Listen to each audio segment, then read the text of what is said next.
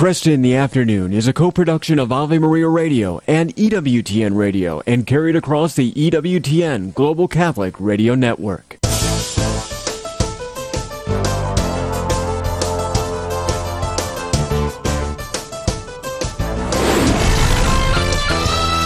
Broadcasting from the studios of Ave Maria Radio in Ann Arbor, Michigan, Al Kresta is ready for conversations of consequence. This is Kresta in the Afternoon. And a very good afternoon, and welcome to Kresta in the Afternoon. I'm not Al Kresta. I am, however, Matthew Bunson filling in for Al today. It is a privilege always uh, to fill in for Al. As I say every time I host, I cannot possibly replace him, but it is a privilege and a joy to spend some time with you, trying to unpack some of the news stories and interesting stories uh, that uh, we're looking at, not just at EWTN News, but as Catholics who want to be informed. For those of you who may not be familiar with me, I am Vice President and Editorial Director of EWTN News. I'm also the uh, creator of a series for the network of EWTN on the Doctors of the Church and uh, somebody who is a ardent consumer of news. And uh, the news really focused, as it frequently does, here in D.C. Today was the National Prayer Breakfast in Washington, D.C., and next week we have the National Catholic Prayer Breakfast that will be honoring the great lawyer and writer and pro-life advocate Helen Alvaré. At today's National Prayer Breakfast, President Biden made an appeal for peace. It comes at a time of severe global crises, including two wars in Ukraine and Gaza, bitter cultural decline and fragmentation and polarization in the country, as well as ongoing persecution of believers, Christians in particular, across the globe. I'm joined by Ken Oliver, editor in chief of the Catholic News Agency, to talk about prayer breakfasts as well as some of the more important stories CNA is covering, including violence against Christians in India and Nigeria as well as uh, the IRF Summit, the International Religious Freedom Summit that just concluded this week here in D.C. And talking about religious freedom, we're seeing a great deal happening here in the United States that is distressing to defenders of religious rights and protections, as well as some very important developments to follow. The term, for example, that we're going to be hearing quite a bit about in the coming months is the doctrine of Chevron deference. I know, it's a, it's a lot to it. It's a mouthful, but it relates to the regulatory state and how much deference should be given to it. And it might have profound ramifications for the balance of power among the branches and how far government agencies can go in interpreting laws. And yes, Chevron has had pretty grave potential in the struggle to preserve religious freedom. We need to look no further, for example, than the contraceptive mandate that was one of the core components of the Affordable Care Act, so called Obamacare. Also, in this hour, are certain states denying kids' parents' adoption rights if they use the wrong pronouns? And, more positively, Catholic schools are seeing a resurgence of classical education. We talk about all of that with Andrea Picciotti-Bayer, legal analyst for EWTN News, who's also the director of the Conscience Project. But first, here's the news with Dan McGraw. Thank you, Matthew, and good afternoon, everyone. This is your Ave Maria radio news for Thursday, February 1st, and it's the feast of St. Bridget of Ireland. And today's news is brought to you by the Ave Maria University. Your vocation location is at avemaria.edu. President Biden says the U.S. is praying and actively working for peace for the people of Israel and Gaza. The president also said he and First Lady Jill Biden continue to pray for the families of the three U.S. service members killed in Jordan. On Friday, the president and First Lady will attend the dignified transfer of the service members' bodies. He finished by saying his prayer is that the country continues to believe its best days are ahead. Mark Zuckerberg is apologizing to parents whose children were harmed by Instagram. The Meta CEO made the apology directly to a group of parents Wednesday during a Senate hearing about online child exploitation. Zuckerberg told the parents that his company is working on efforts to make sure no one has to go through the things your families have had to suffer through. Florida Governor Ron DeSantis plans to send more personnel to Texas to assist with immigration issues at its border with Mexico. DeSantis announced he's sending about thousand Florida National Guard soldiers, as well as the first ever deployment of Florida State Guard members. More than 90 officers from the Florida Highway Patrol, Florida Fish and Wildlife Conservation Commission, and Florida Department of Law Enforcement are already in Texas, assisting at the Mexico border. And a report says the U.S. is preparing to carry out a series of strikes in Iraq and Syria in response to the attacks in Jordan that killed three U.S. service members. CBS News reports the strikes will target Iranian facilities and personnel over several days. This comes as President Biden told reporters he has decided a course of action to retaliate. From the AveMariaRadio.net news desk, I'm Dan McGraw. As I just mentioned, uh, today was the National Prayer Breakfast here in Washington, D.C. It was attended by the leaders of the United States government. Uh, across cultures, uh, across uh, various organizations, all with the goal of prayer. Uh, President Biden, as I also mentioned, uh, attended. he is as he wrote and as he said, he's engaged in work to bring hostages home amid conflicts. He made an appeal for peace, but he also said that the challenge of our times reminds us of our responsibility as a nation to help each other. Just and lasting peace, deliver it abroad and here at home. The uh, Amazing Grace was sung by Andrea Bocelli. Sorry, I missed that. Uh, during the breakfast, uh, and President Biden was seated next to Speaker of the House, Mike Johnson, who appeared to, to wipe his eye with a tissue in the middle of it. Uh, a lot of this reporting is being done by the Catholic News Agency, as always. And it is a joy to be joined here uh, on Kresta in the afternoon um, by Ken Oliver, who is the editor in chief of the Catholic News Agency, who uh, is following this and many other stories. So, Ken, great to be with you. Great to be with you, Matthew, and with all our listeners today. Yeah, I think this is the first time you have been on Kresta in the afternoon. That's right. Correct. Okay, so welcome. Welcome. So, the National Prayer Breakfast. Uh, I guess the question can be asked, uh, given the, the fractures in the United States, the levels of division, polarization. We obviously need to have more prayer. But is a prayer breakfast like this still relevant, in your view?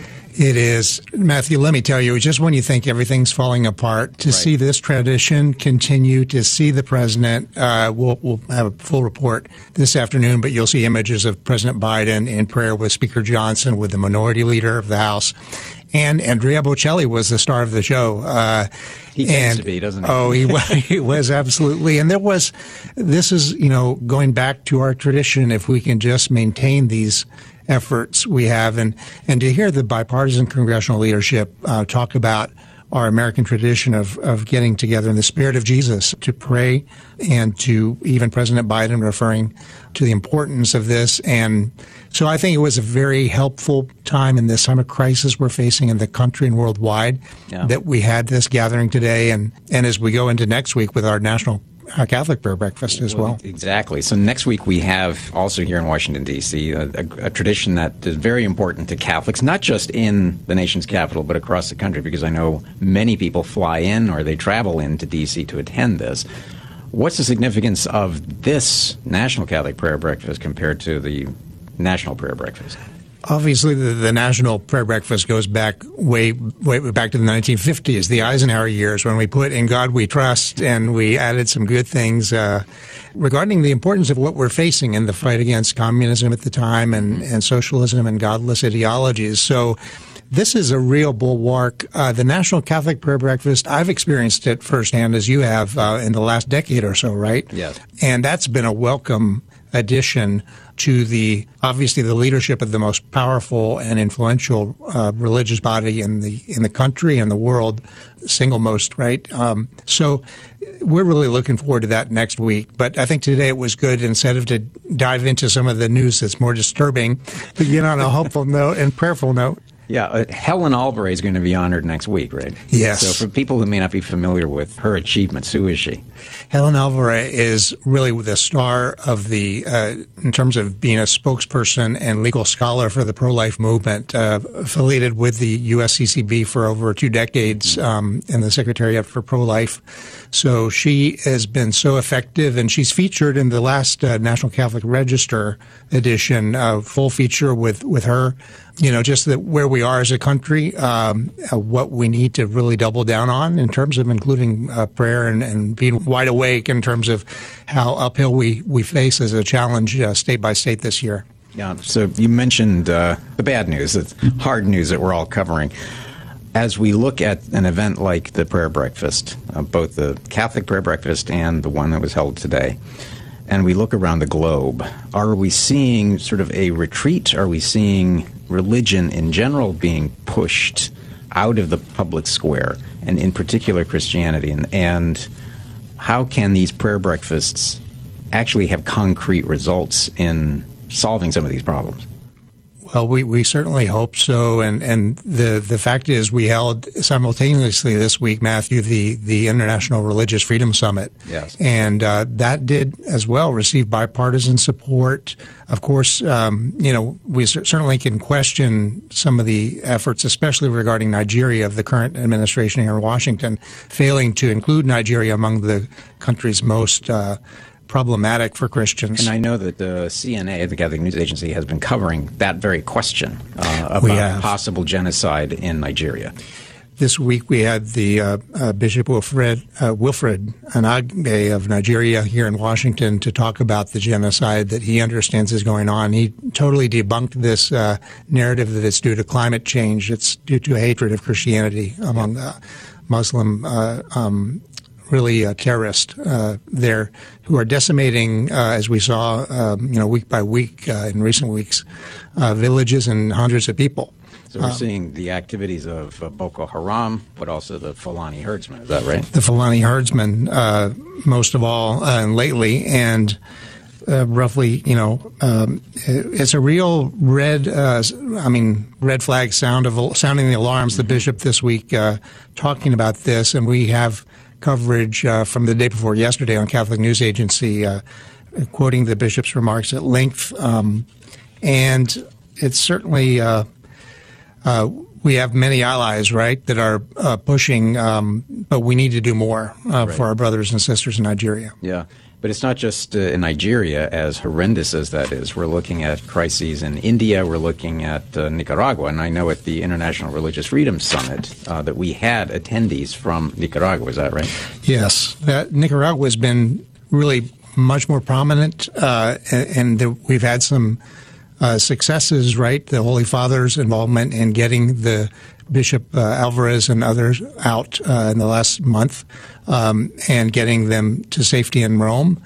Uh, we had a, a, clergyman who was anonymous uh, Catholic priest uh, speak at the national, I mean, the International Religious Freedom Summit this week about the situation in Nicaragua, and um, I think there's a lot more to be done, but I think some progress is being made there. Now, I know in our reporting we, we talked about the fact that the Nicaraguan priest who testified, his identity was hidden and his voice was altered um, for safety reasons. Now, how serious does a situation have to be that we have to do this for a witness? And how serious also is the threat then to this priest's family and friends back in Nicaragua? Absolutely. Even in Rome this week, our correspondent uh, Courtney Grogan was saying uh, she uh, she and other colleagues spoke with one of the exiled priests in Rome, and he is not uh, does not feel safe to mention uh, his name publicly and, and other details. Uh, we know that at least 46 members of our Catholic clergy have been in custody last year in Nicaragua uh, including the two bishops, four seminarians. Um, so it's a very, very dangerous situation. Uh, and actually, there's been more negative developments as well uh, in the last week, not just the release of Alvarez. So mm-hmm. it's still very hot. So in uh, Nicaragua, we're looking at. Uh, I have to smile because you referenced uh, going all the way back to the 1950s uh, at the prayer breakfast when it was established and everything else. Uh, that uh, here we were in a struggle with communism, socialism, and atheism. Boy, some things just don't change, do they? I mean, we have in the Nicaragua regime of Daniel Ortega a, a group that started as the Sandinistas. Uh, as a communist, socialist, atheist regime, and they're back in power doing this, but this is uh, something that we're also seeing now culturally here in the United States, isn't it? it really makes you somewhat nostalgic for the 1990s, Matthew, when we had uh, Victoria Chamorro uh, come into power and others. Um, there has been, uh, at the same time in the region, you've had some uh, victories uh, by the center and right, uh, most notably in Argentina. Right. So, so yes, in this huge struggle, which is far from over. We're we're seeing you know both light and darkness um, at the same time. Yeah, and in India, we have to make reference to the problems that we're, we're facing there uh, in terms of Christians. Yes, uh, we, we have a report just today um, on that subject of, of, India. The Bishops' Conference, uh, we're meeting uh, 180 Indian bishops and the Apostolic Nuncio talking about the uh, situation there. I didn't fully read the story, Matthew. Did uh, did anything strike uh, you in particular? Yeah, I thought that the, the fact that we're having this conversation uh, is strikeful. It's, it's, it's, very helpful, I think. Uh, I thought especially the, the comments from uh, the nuncio, uh, Archbishop Leopoldo Girelli, uh, who quoted and, and, brought to mind St. John Bosco. And he talked about the commitment to missions and the fact that as a church, this is something that we have to do, but also he made note of the, the fact that the church can play such a crucial role in shaping the moral character of a society and in this case, the, the church's response to the socio political situation in India. I mean, it, it, the, the, safeguarding of human dignity. And, and we can even tie this, can't we, to uh, the recent reports I know that, that we've covered on sex selection abortions as, as an epidemic in India. Absolutely. Yes, and, and one good development we had uh, last week was in Pakistan, where they finally ended the compulsory teaching of the Muslim faith to everybody, and now non-Muslims can be taught tracts according to their parents' religion. So we we, we did highlight that uh, last week on a positive note. But yeah, India is uh, really a, a, challenging situation. So, from your standpoint as uh, editor in chief, uh, for the Catholic News Agency. What are some of your priorities as we look ahead into this new year? Well, we're in an ele- election year, and certainly the, the fate of abortion regulation in the various states. We have um, very proactive pro life uh, legislators in Missouri and Mississippi trying to change uh, the threshold to make it a little more difficult to do these overnight, uh, expansive changes to abortion law, as we saw in Ohio. Yeah. Um, so hopefully that will be successful, um, and we will be right on top of that uh, state by state. Uh, just yesterday, the Maryland bishops were coming out against a similar effort in Maryland, um, and that's that's top of mind. We're expanding our um, obviously our political coverage as well this year uh, here in the U.S. and yeah. and around the world. Yeah, so a lot to cover, including things like the the uh, FACE Act. We've had some convictions just uh, this week uh, on those who are being considered in violation of the FACE Act, a pro-life activist. So a lot to cover, and I, am very glad uh, that you're editor in chief of the Catholic News Agency for us, and I look forward to having you back on the show. Thank you, sure will. Thank you. Well, Ken Oliver, uh, editor in chief of the Catholic News Agency. A lot more to discuss, in fact, about religious liberty, both here and abroad, with Andrea Picciotti-Bayer. This is Kresta in the afternoon.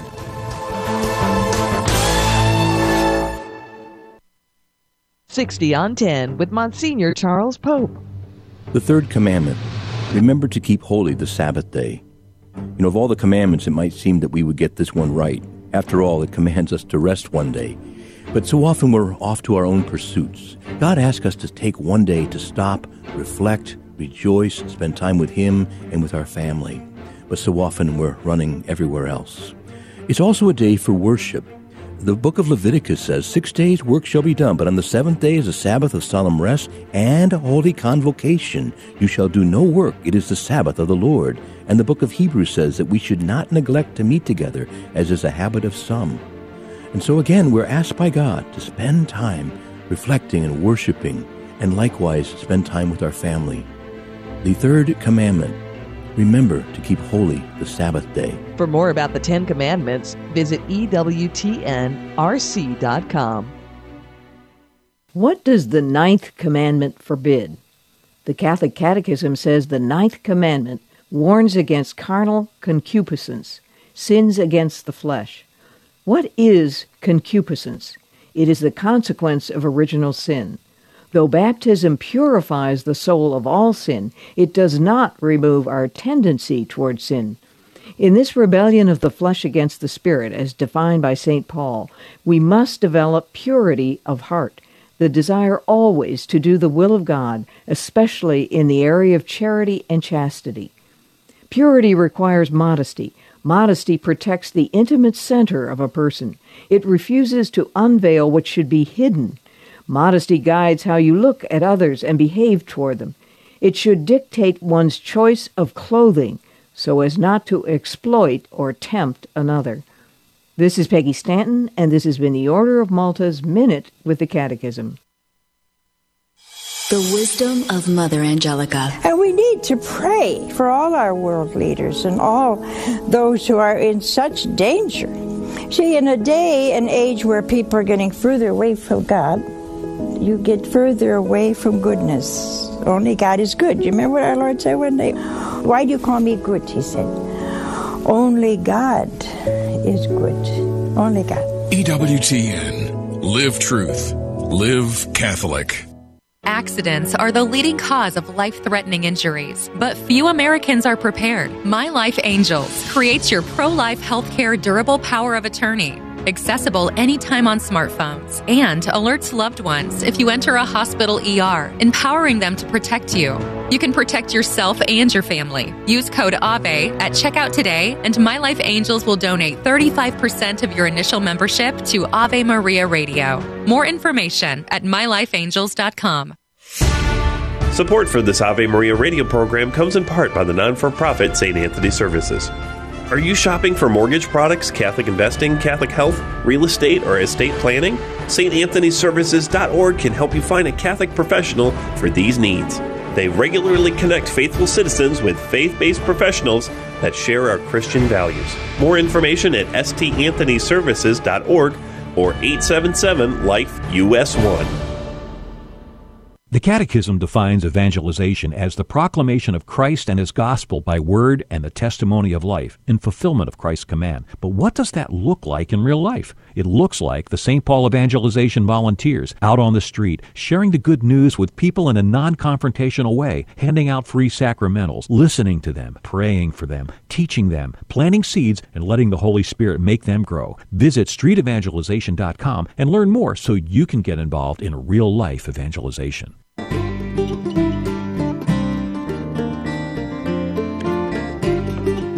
You're listening to Kresta in the afternoon. I'm Matthew Bunson filling in for Al today. Well, as I mentioned at the top of the hour, there are obscure cases that sometimes uh, appear before the Supreme Court uh, here in the United States. And, and one of them, however, has some potentially significant ramifications for religious liberty. I'm talking specifically about a case called Loper Bright Enterprises versus Raimondo and Relentless versus Department of Commerce. The cases involve an also very obscure thing called the Magnuson Stevens Act, a law governing fishery management in federal waters, which authorizes the National Marine Fisheries Service, bear with me, I'm going somewhere with this, under narrow circumstances to require fishing vessels to carry and pay federal observers who enforce agency regulations. What does this have to do with uh, religious liberty? It's a fair question, and the answer is a mouthful of a term called the doctrine of Chevron deference. It's a principle that directs courts to defer to federal agencies' interpretation of the laws that they administer when the text is silent or ambiguous. This could have pretty significant ramifications as it relates to the court's power to interpret the law and Congress's power to legislate, as well as the balance of power among all of the branches. There's a lot to talk about this. Uh, and uh, on top of this, we have a lot of stories of religious liberty here in the United States uh, that we need to cover. And of course, to talk about religious liberty and the law, we turn always to Andrea Picciotti-Bayer, legal analyst for EWTN News. She also directs the Conscience Project and is a fellow at the Institute for Human Ecology at Catholic University of America. You can follow her on Twitter or X now at Baer Picciotti and visit conscienceproject.org. Andrea, thank you for joining me. Uh, Matthew, thank you so much for having me on. It's always great to join you and talk about these very, very interesting issues.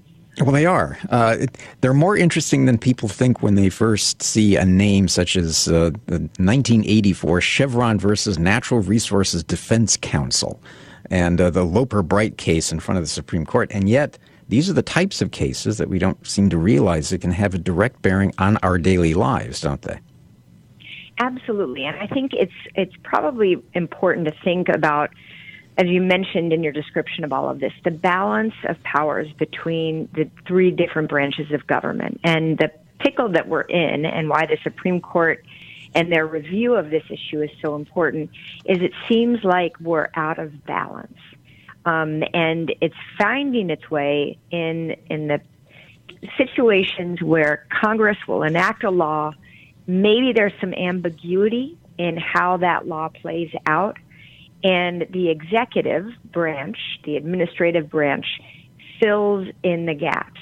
And the problem is it it oftentimes takes liberties in filling in the gaps. In the cases that you mentioned before involving the Magnus Stevens Act dealing with fisheries are are such cases like that. It's where there's a law that Congress passed. It um, authorizes the National Marine Fisheries Service to require fishing vessels to have observers, um, but it doesn't say anything about who's going to pay for those observers. And these small fishing boats um, have pushed back and said, hey, we should not have to cover the cost of monitors as the agencies are are requiring us to do. Um, and we don't want to defer to the agency passing that burden on to us um, in their interpretation of the law. So the long and short of this is um, it's basically putting some hold on the overreach of the administrative state and saying to Congress, if you're going to pass a law, you need to be detailed about it. And to the executive branch, you really can't fill in gaps and in, in a way that's for Congress to do. And most importantly, that the Supreme Court will be telling the lower courts that their job is n- not to allow the executive branch that leeway that they've been taking um, for since the 1980s. Um, how does this relate to religious freedom? Well, we probably all remember the Little Sisters of the Poor. And that's a perfect example of where Congress passed the Affordable Care Act and the administrative agencies in charge of implementing it came up with things like the contraceptive mandate. That's nowhere in the Affordable Care Act and and that tends to trample upon, in general, all freedoms, but in particular, religious freedom. Yeah, and, and to that, so that the Chevron uh, deference, as, as it's called, um, has been subject to some controversy. I know beyond obviously the this fisheries and even the contraceptive mandate. Is it? A, it's a bigger constitutional question now, isn't it? It really is, um, Matthew. And, and what's really interesting and I think important to note is the Supreme Court in recent years hasn't even looked to this notion of deferring to the administrative agency in charge of implementing and instead just looks at the law and says, is this law clear on this issue or not? Um, and so the problem really has be, be, become that the Chevron deference continues to confuse the lower courts some courts really work at it to try to figure out what a law means, and others give too much deference to the agency in charge. I think it was interesting. I listened to the three and a half hour long oral argument um, held by the Supreme Court, and Paul Clement, who is a former Solicitor General, was representing one of the fishing boats, Relentless, and he was saying this just puts the thumb on the the, the scales in favor of the government um, against private citizens or private groups like these fishermen. And so we really want to make sure that, that there's justice when there are controversies that get to the courts as well. So I think it's um, it's it's very interesting, not just for lawyers, but for all Americans to think about the role of the Supreme Court in hopefully correcting course. But this was assumed to be a good idea at one point, wasn't it? You know, it's very interesting that you said it. Sometimes we, the Supreme Court, and uh, comes up with these workable rules just to try to figure out how to administer justice. And and the author of the Chevron case was um, Justice John Paul Stevens. He tried. He made a what he thought would be a workable rule, right? We've got experts that are in charge of these agencies. They know kind of the details, how laws come and play out in practice, and as as we advance in society, that we want to make sure that it works well. The problem is he didn't really appreciate the growth of the administrative state, and in since 1984, the administrative state in the United States has just really it, it grown beyond um, anyone's uh, understanding, and and that um, allows for the Supreme Court to just say we, we got it wrong. Um, before his passing, Justice Antonin Scalia, who at the time Chevron came down, said he agreed with it. As the years passed, he realized, no, this really wasn't a great idea after all. Yeah, I, I was um, going to ask you about that because I remembered he did have a, a change of heart about this as, as he saw what had been unleashed.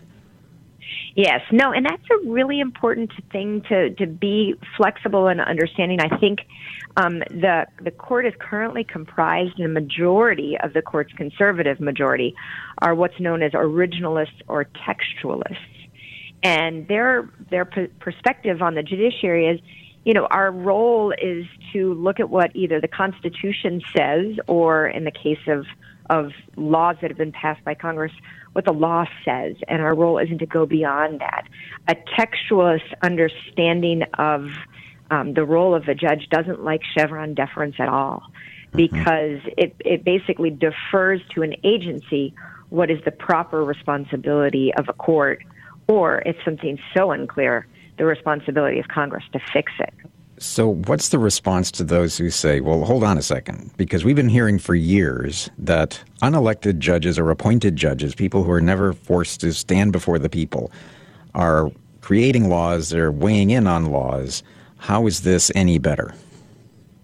Well, first off, I don't think judges that are consider themselves originalists or textualists are creating laws, right? right? They're not creating rights out of the Constitution or expanding what the law is is supposed to cover as it's written.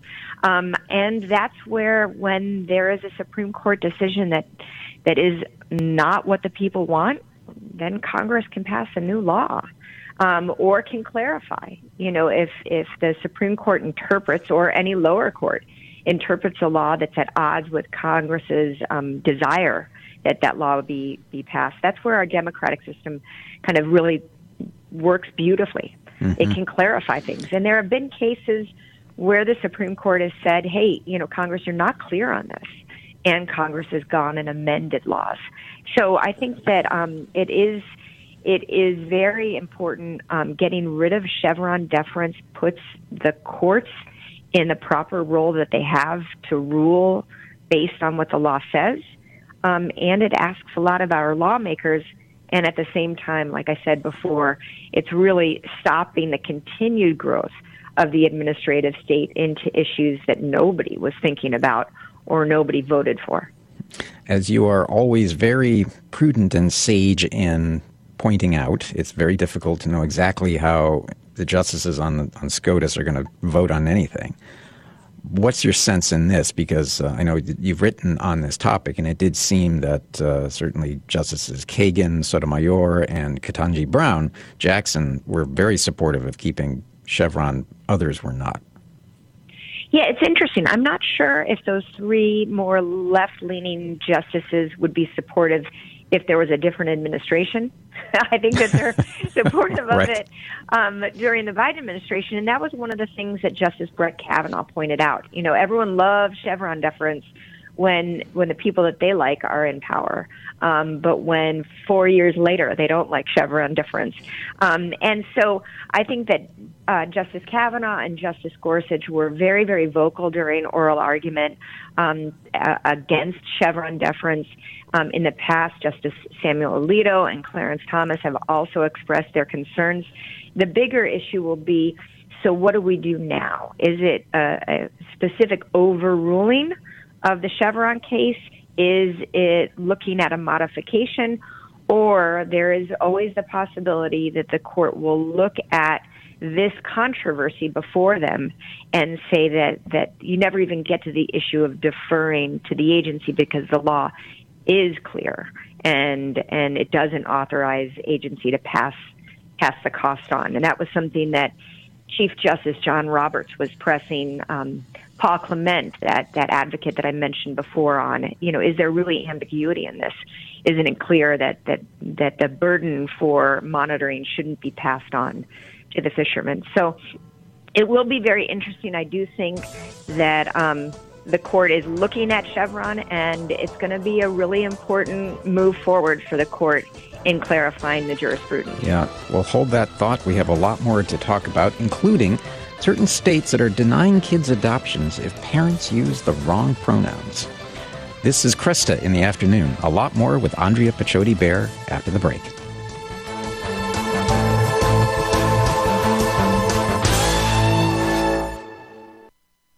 Kresta in the Afternoon is underwritten by the following nonprofit organization Real Estate for Life. Buying or selling your home or business property? Real Estate for Life can connect you with one of 1,400 pro life real estate agents around the world. When Real Estate for Life receives a referral fee, they donate 70% to Ave Maria Radio and Human Life International. More information at realestateforlife.org or 877 Life US 1. That's realestateforlife.org. Ave Maria School of Law is the Roman Catholic law school in the United States. Consistently ranked in the Princeton Review as one of the best and most conservative law schools, as well as pre law's most devout law school. Ave Maria School of Law provides a traditional legal education while emphasizing how the law intersects with the Catholic intellectual tradition and natural law philosophy. Ave Maria School of Law, unabashedly Catholic, consistently excellent. For more information, visit avemarialaw.edu. Hello, Steve Ray here. Everything in the Bible and in the Catholic Church starts with the book of Genesis. It reveals to us God's plan for mankind. Yet Genesis can be daunting, especially given the scientific discoveries of the last few centuries. Well, that's where I come in with my new book, Genesis, a Bible study guide and commentary. Discover a thoroughly Catholic approach to this exciting and dramatic ancient narrative that is so often misunderstood. You can get the book now on the store page at AveMariaRadio.net. Check it out. Maybe you've been hearing a lot about the need to make a spiritual communion while participating from home in a live streamed or broadcast Mass. Maybe you've even prayed the prayer of spiritual communion. Spiritual communion is a concept that goes all the way back to the 4th century. It flourished in the Eastern Church and gradually moved west. Spiritual communion stresses the transcendence of God, where we unite our desires, intentions, and loves with the holy sacrifice of the Mass and the consecration of the Eucharist at the altar. Jesus, I embrace you and unite myself wholly to you. The Heart of the Interior Life with Elizabeth Jangle. In the sixth rule of St. Ignatius of Loyola's 14 rules for the discernment of spirits, he instructs us to extend ourselves in some suitable way of doing penance, to assist us in changing ourselves in our response to the experience of spiritual desolation. Father Timothy Gallagher writes, the penance is suitable when it counters the precise tendency to flight we feel in the spiritual desolation and permits us to act against the specific form of desolation we are undergoing. St. Ignatius is directing us to consider a suitable penance that will be an action that counters the very actions the desolation is pushing one towards. For example, if the lies of the enemy during spiritual desolation make a person feel far from God, a suitable way of doing penance could be an intentional turning to God in prayer and with trust. What suitable form of penance might you practice in spiritual desolation? For more information, visit AveMariaRadio.net.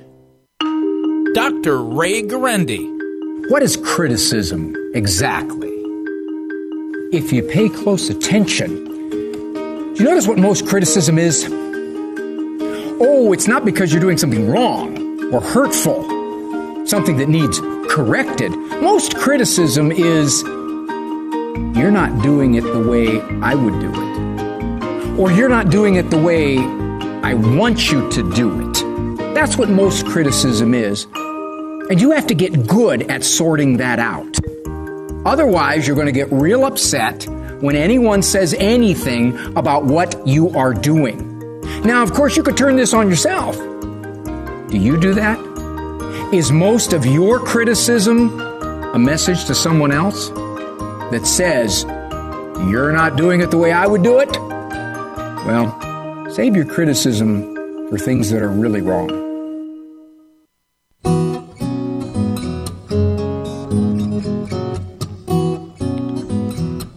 Welcome back to Kresta in the afternoon. I am not Al Kresta. I am, however, Matthew Bunson filling in for Al today.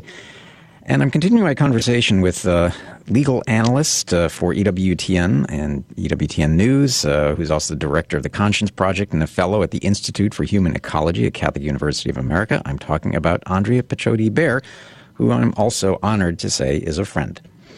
We were just talking, uh, Andrea, about uh, the Chevron deference and uh, the administrative state. And if there's one possible example of um, an administrative state or hyperregulation or however one wants to describe an intrusive government, it strikes me that uh, the, the movement we've seen in just the last few years on gender ideology uh, strikes me as uh, a real potential avenue for hyperregulation and real threats to religious liberty. Would you agree with that? Matthew, wholeheartedly. Um, it's it's very interesting how this ideology has really kind of taken hold in um, in a federal government in its internal operations, mandating employees, federal employees, to buy into the ideology without exception, and it's also manifested itself in executive orders uh, that President Biden has issued, as well as implementation of those executive orders into the inner workings of agencies such as the Equal Employment Opportunity Commission and some proposed guidance that they've issued, as well as, and most disturbingly, um, proposed rules and regulations being issued by the Department of Health and Human Services involving who I think are some of our most vulnerable, and that's children in foster care settings. Mm-hmm. Well, you had a, a, a piece in, uh, I think it's the Federalist, uh, and I would send everyone to thefederalist.com to read this. And the title of it is Blue States Deny Kids Adoption If Parents Use Wrong Pronouns. And you have in here the story. I just want to briefly summarize this uh, relating to foster families uh, and their experiences. One uh, has to do with uh, adoptive parents of faith, that they've shared their own powerful stories and in a friend of the court brief in support of Jessica. And the, the panel should pay especially close attention, you write, to the experience of Nancy Harmon, who has fostered about 50 children with her husband Jay. And you cite the December 2021 situation in which the Harmons took in three sisters aged 9, 10, and 11, and the oldest girl had no sooner started unpacking her clothes before she announced, My pronouns are they, them. I'm bisexual, emo, gothic, pagan witch. And then you write, she looked at Nancy and asked, Will you adopt me? And I'll, I'll everyone should read this uh, to I want to leave everyone in suspense, but I think this is a, a perfect example of what families of faith are facing at this point, aren't they?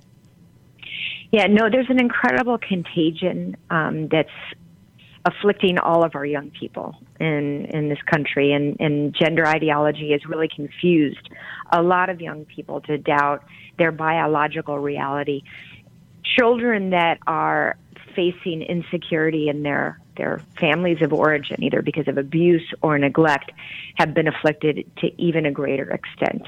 Um, and so there's lots of young children, either because of mistreatment, neglect, or abuse in the home, that um, are mimicking or, or uh, mirroring this idea of challenging their own biological reality. And the case of, of the Harmon family, it's quite amazing. Um, they, Nancy Harmon was a foster child herself, and um, she and her husband opened their home up to a number of children in addition to their biological children. And the, the most recent was three sisters, as you mentioned before, and the oldest sister um, these three sisters were in an incredibly abusive and, and neglected um, home with their biological parents.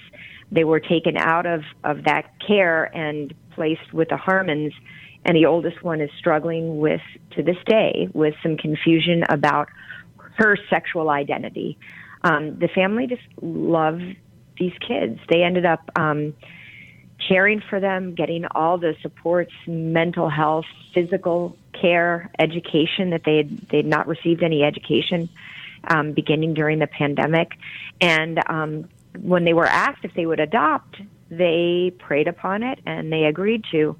And they were told that they weren't considered a fit family because Nancy and her husband weren't willing to affirm, or, or so thought state officials, um, the the gender identity of the eldest child. Mind you, that child was 11 at the time.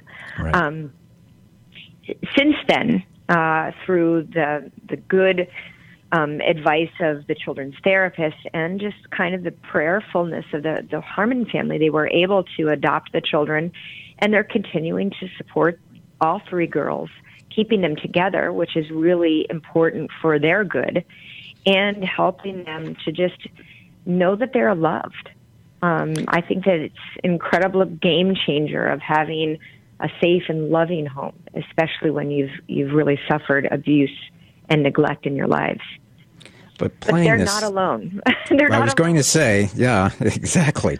Playing this out on a, on a much broader scale, we're, we're seeing this in all kinds of different situations now. Absolutely. So I got to know the Harmon family because they were serving as friends of the court in a brief that I had written um, and submitted to the Ninth Circuit Court of Appeals. It's a federal court So this is an amicus brief, states. right? amicus brief.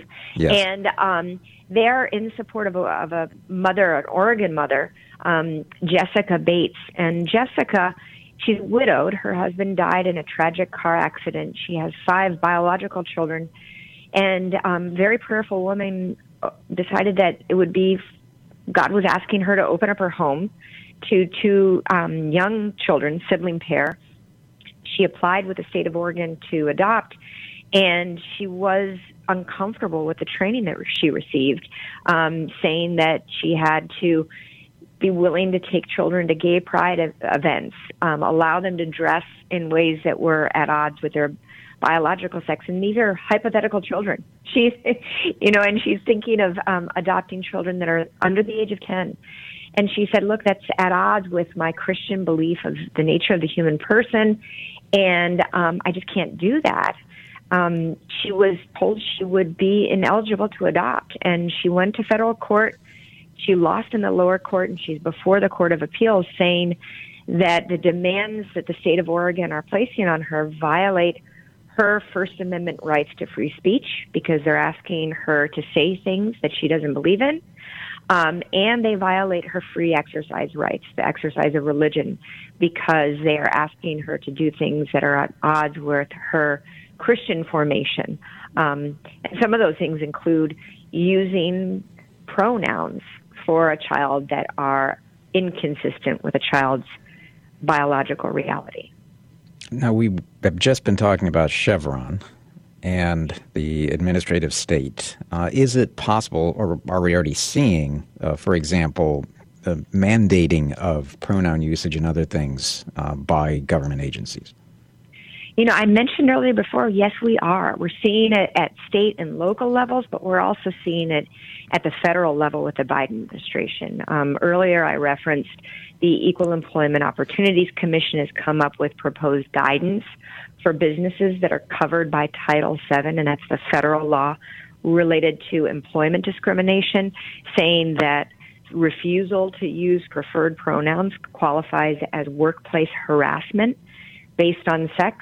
We're also seeing in the foster care context where the Department of Health and Human Services has proposed regulations um, basically similar to what Oregon is asking, um, which say that you need to be gender affirming, including using preferred pronouns, allowing for um, presenting uh, based on on someone's gender identity, even if it's at odds with biological reality. Now, the HHS allows for some religious-based exemptions. Um, but basically limits the ability of people of faith to care for children who claim an LGBTQ identity. And we've seen that people of faith are some of our nation's best and most diligent and kind of most trusted foster mm-hmm. care and adoption parents to exclude their ability to serve serve youth, children based on gender ideology just seems to be um, only asking for adding more injury to children who have already suffered the unthinkable injury of not being cared for from their homes. So I'm going to guess uh, that it's only a matter of time before we have many more suits working their way through uh, the, the courts, probably all the way up to the Supreme Court. Would that be a fair prognostication?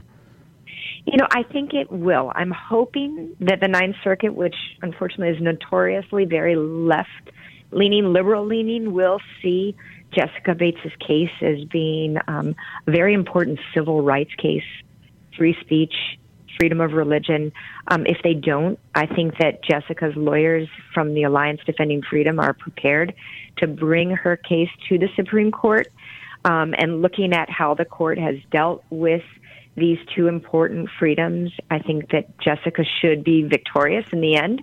Um, but the issue, and this is something that my the amicus families that that contributed to my brief mentioned, lawsuits take time, and children are waiting for solutions, and to have the doors of loving homes closed while these cases make their way through our courts is, is just a shame and, and a grave injustice to these kids. Yeah. Well, while I have you, I want to turn to a slightly more happy topic, and that is uh, a, commentary that you recently wrote for the National Catholic Register. Catholic schools see resurgence of classical education, and it's a robust renewal of Catholic education in our country is underway. What is that about? So yes, I love to end on a good note. Thank you so much, Matthew. Figure it's the least we can do. you know, and this is, I, I guess they go hand in hand, right? I mean, in in the face of profound darkness, more light is needed, and we see that um, our Catholic schools have always been beacons of light, um, but we're seeing a resurgence, a renewal of Catholic education, and in part as more and more Catholic schools are turning to classical education to be able to offer their students and their students' families a better understanding of the faith and a better encounter, a more rich encounter with what is good, true, and beautiful. Yeah, I was going to ask, so just a quick definition, if you can, of classical education. You know, that's a really great question, and I think um, I won't give it for myself. I will refer to a school in very close to where I grew up in Grand Rapids, Michigan. Um, it was a school that had been kind of a languishing parochial school, um, and then it it was taken up and converted into a Catholic uh, classical school by none other than um, Father Sirico, who used to run up um, the Acton Institute.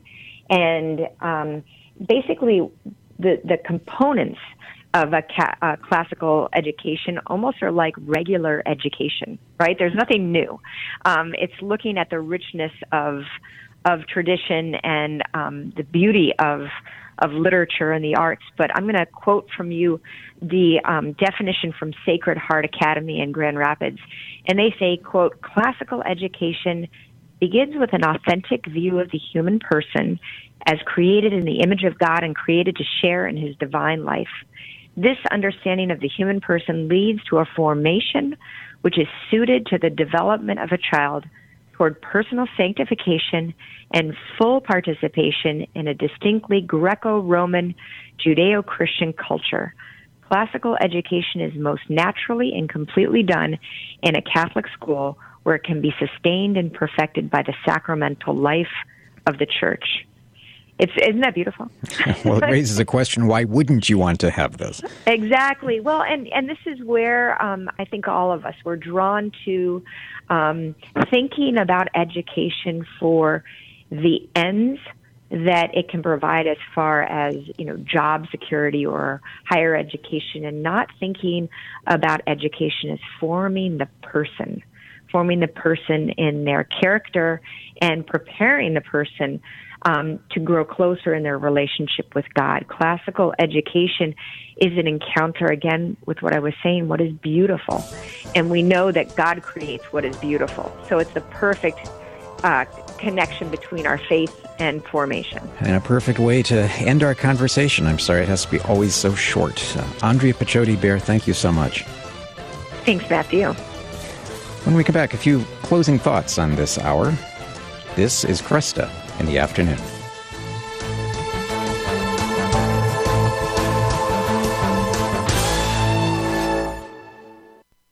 It's time for Family Man with Dr. Gregory Popcak. If you've ever bought a plant at a garden center, you know most flowers and vegetables require at least six hours a day of direct sun. Sure, you can plant them in a shady spot without killing them, but it's not like they're going to thrive if you do. Well, researchers say that to really thrive, most families need 10 to 15 hours of working, playing, talking, and praying together every week. That's why family time is the foundation of the liturgy of domestic church life. If your family isn't getting enough time to connect, then it might be time to rearrange your schedule. You don't need to cancel everything that you're doing, but start scheduling regular appointments for family meals, prayer, and recreation a few months out, gradually building up to a healthier lifestyle. To learn more about living the liturgy of domestic church life, check out our books, Parenting Your Kids with Grace and Parenting Your Teens and Tweens with Grace, or visit CatholicHOM.com. I'm Dr. Greg Popcak, but you can call me Family Man. To discover more ways faith can enrich your life, visit CatholicCounselors.com. The Heart of the Interior Life with Elizabeth Jangle. St. Ignatius of Loyola introduces the sixth rule of his 14 rules for the discernment of spirits, calling to mind the directive of the fifth rule. In the fifth rule, St. Ignatius directs us not to change our spiritual decisions or proposals when we are in a time of spiritual desolation. The sixth rule states, Although in desolation we should not change our first proposals, it is very advantageous to change ourselves intensely against the desolation itself. The call in the sixth rule is to change ourselves, to change ourselves intensely against the spiritual desolation. We are not called to passively endure spiritual desolation, for God's call in the time of spiritual desolation is always to resist and fight against the desolation with strength, trust, and determination. How will you change yourself against the desolation? For more information, visit AveMariaRadio.net.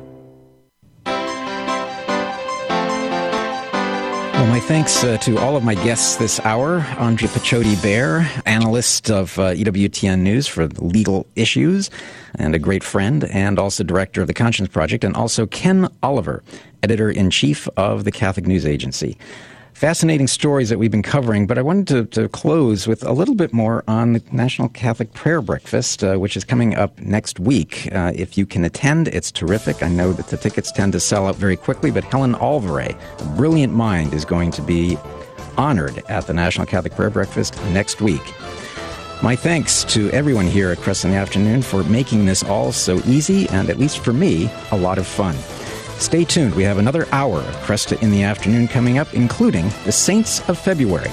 Please stick around.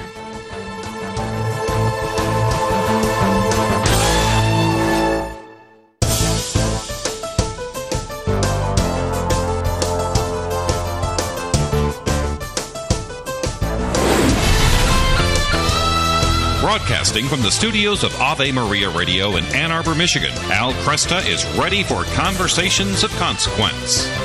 This is Kresta in the Afternoon. And a very good afternoon indeed uh, to Kresta in the afternoon. Very welcome to be here.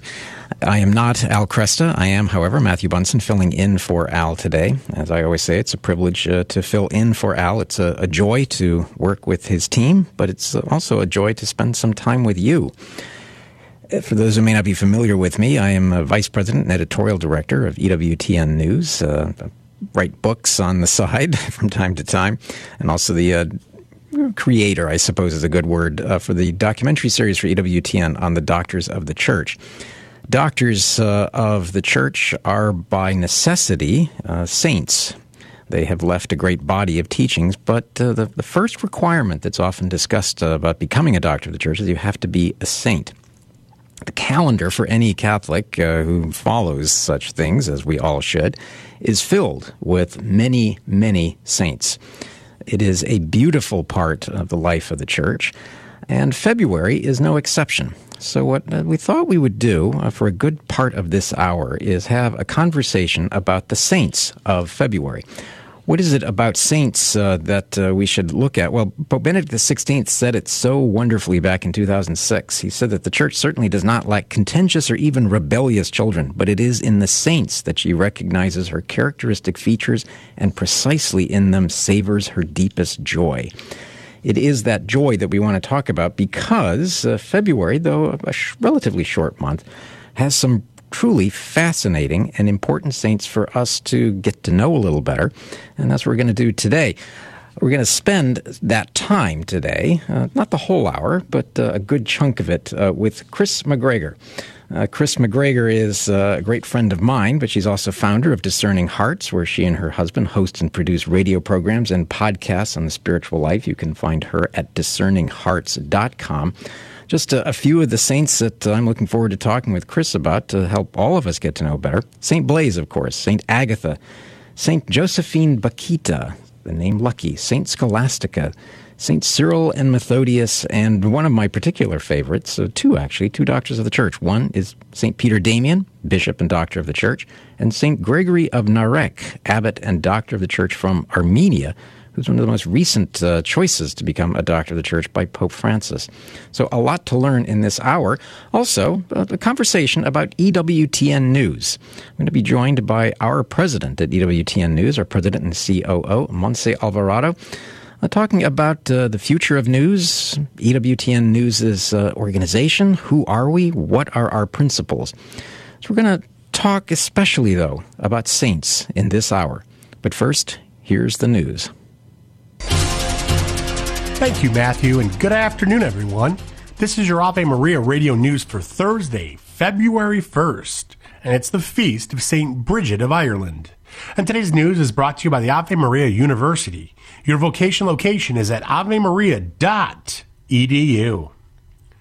President Biden says the U.S. is praying and actively working for peace for the people of Israel and Gaza. The president also said he and First Lady Jill Biden continue to pray for the families of the three U.S. service members killed in Jordan.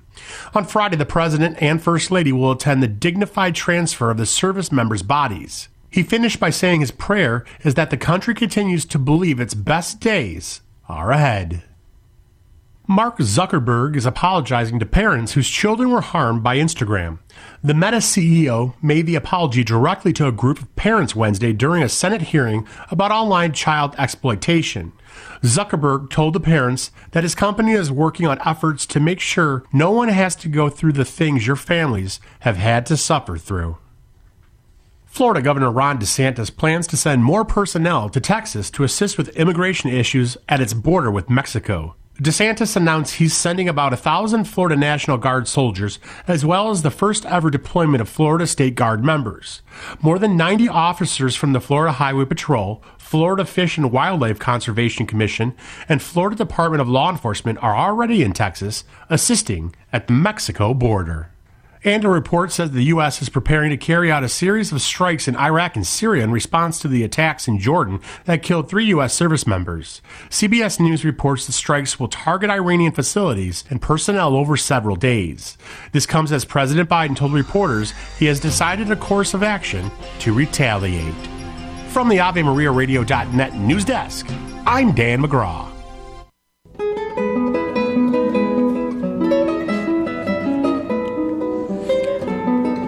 Well, as I mentioned, uh, every month in the life of the church uh, has a great cornucopia of saints and holiness.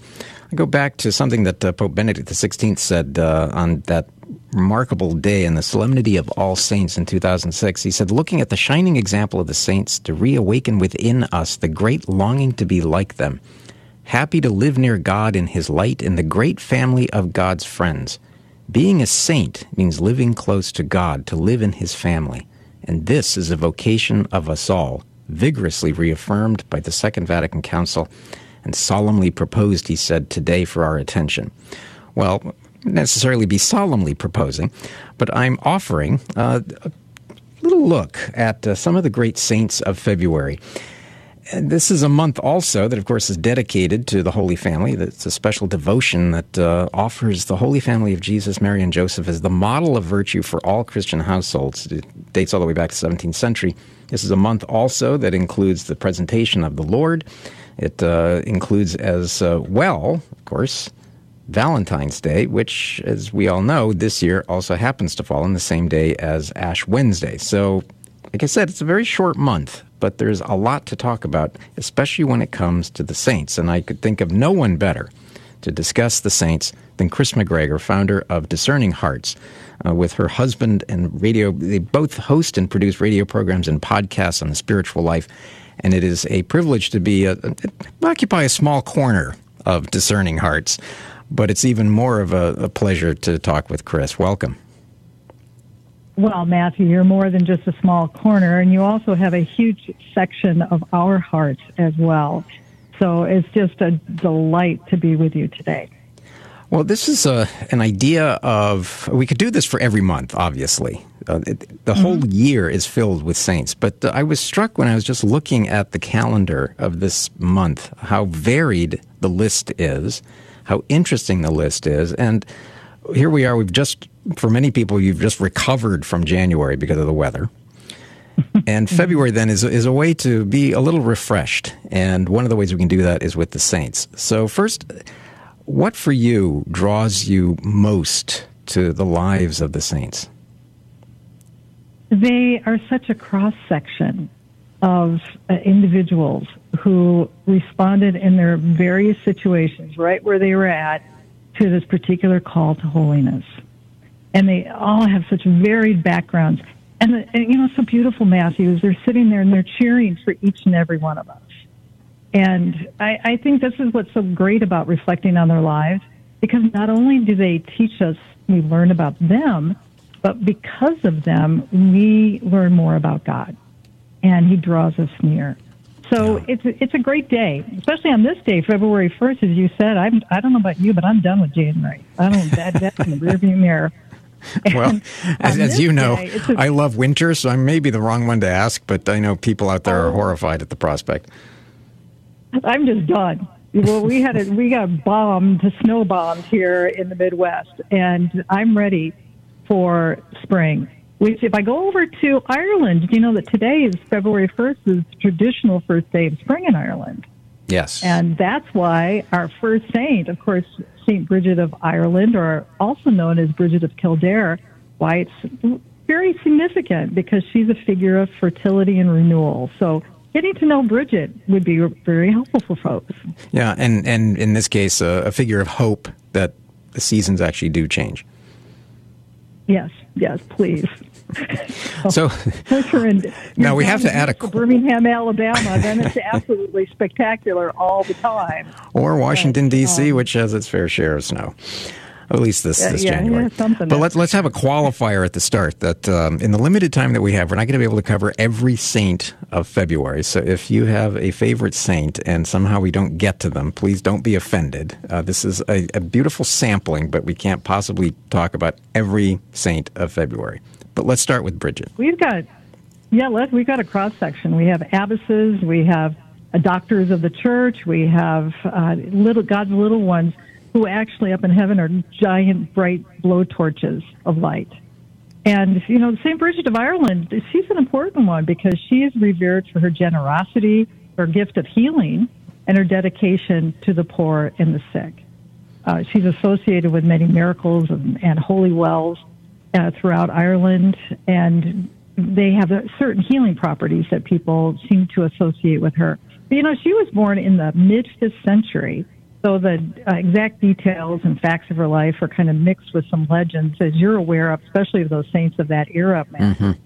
And there's some debate over her birth parents, but it's widely believed that her mother, uh, her name was Broca, a slave, eventually baptized by the one and only Saint Patrick. And well, you knew his father, name would have to come up at some point in this conversation. I I do. that was my very bad imitation, Maureen O'Hara. But anyway, um, her father was a chieftain and, and considered a pagan, someone who was not baptized, right? And for broke up because she was a slave, she, uh, when Bridget was born, she was born into slavery. And so she became a follower of Christianity, primarily inspired by, again, the great teaching, the preaching of St. Patrick. And there are a lot of stories of her formative years. It's not real clear what's legend, what's fact, but we do know that eventually her father would grant her her freedom. And when that happened, some spectacular things happened. She is best known for founding the monastery of Kildare, which uh-huh. is means the Church of the of the Oak, on the site of an older pagan shrine, which is not unusual for many churches, especially in Western Europe, and uh, became a center of religion and learning, and reputedly was one of the first monasteries to have a female abbey. Mm-hmm. So the monastery is very unique. It's uh, and she was the abbess. It's similar to, I, I always think when we ponder abbesses, uh, Hildegard of Bingen, you're something of an expert on that. But isn't it interesting how, while we don't know all of the details, but the, the one thing that is so consistent are, are we have these pious legends, obviously, but Mm-hmm. you can see the arc of their influence in their lives speaking down the centuries. So while the details may be somewhat unclear, obviously this is a very long time ago in a very complicated situation in Ireland at the time in the, in the 5th century. But it's so clear what her legacy was. Mm. And her presence in the lives, the spiritual lives of people today. Mhm. I think, Matthew, that's why they remain. If it were just, you know, a fanciful story and it didn't really mean very much, uh, ultimately through almost 1,500 years, they kind of get lost to time. But when in this communion of saints, their very real active participation in the spiritual life of, of followers, Christians, um, as members of that great cloud of witnesses, we feel them today. They're they become a part of our they become a real part of our lives and of our spiritual families. So I think that's why their uh, presence, I keep saying that, by virtue of the grace of the Holy Spirit, they, they remain with us and stay with us. Well, and that was one of the points that um, I was trying to make in, in quoting Pope Benedict XVI, where he talks about this friendship often, uh, the friendship that we have to have with saints, that saints are this presence in our lives. So, but, but another person who has echoed down the centuries for, for one detail in particular is Saint Blaise.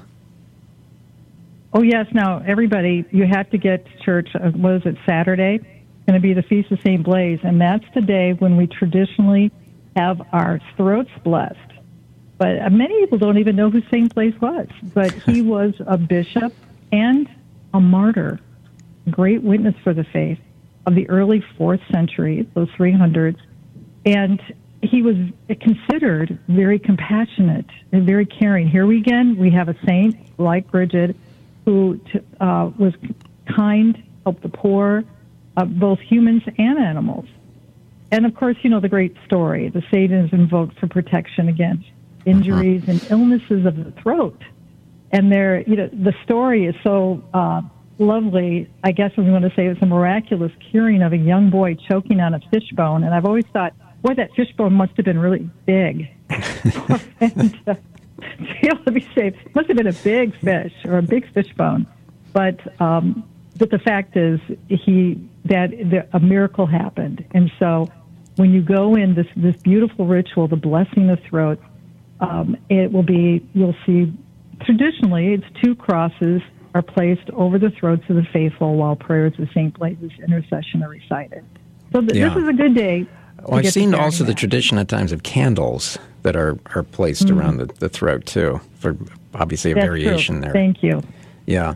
Yeah, Well, and, and candles. for those who uh, wonder, uh, we have very early testimony uh, about Blaise's uh, intercessory gifts when it came to things uh, lodged in our throat. Uh, I think it was a medical writer, Aetius Amidenus, uh, about 200 years after Blaise's death, actually made reference, and he's a medical writer, so he made reference to the fact that Blaise was somebody that you, you ask for their help uh, if you have ailments of the throat, in particular, something stuck in the throat.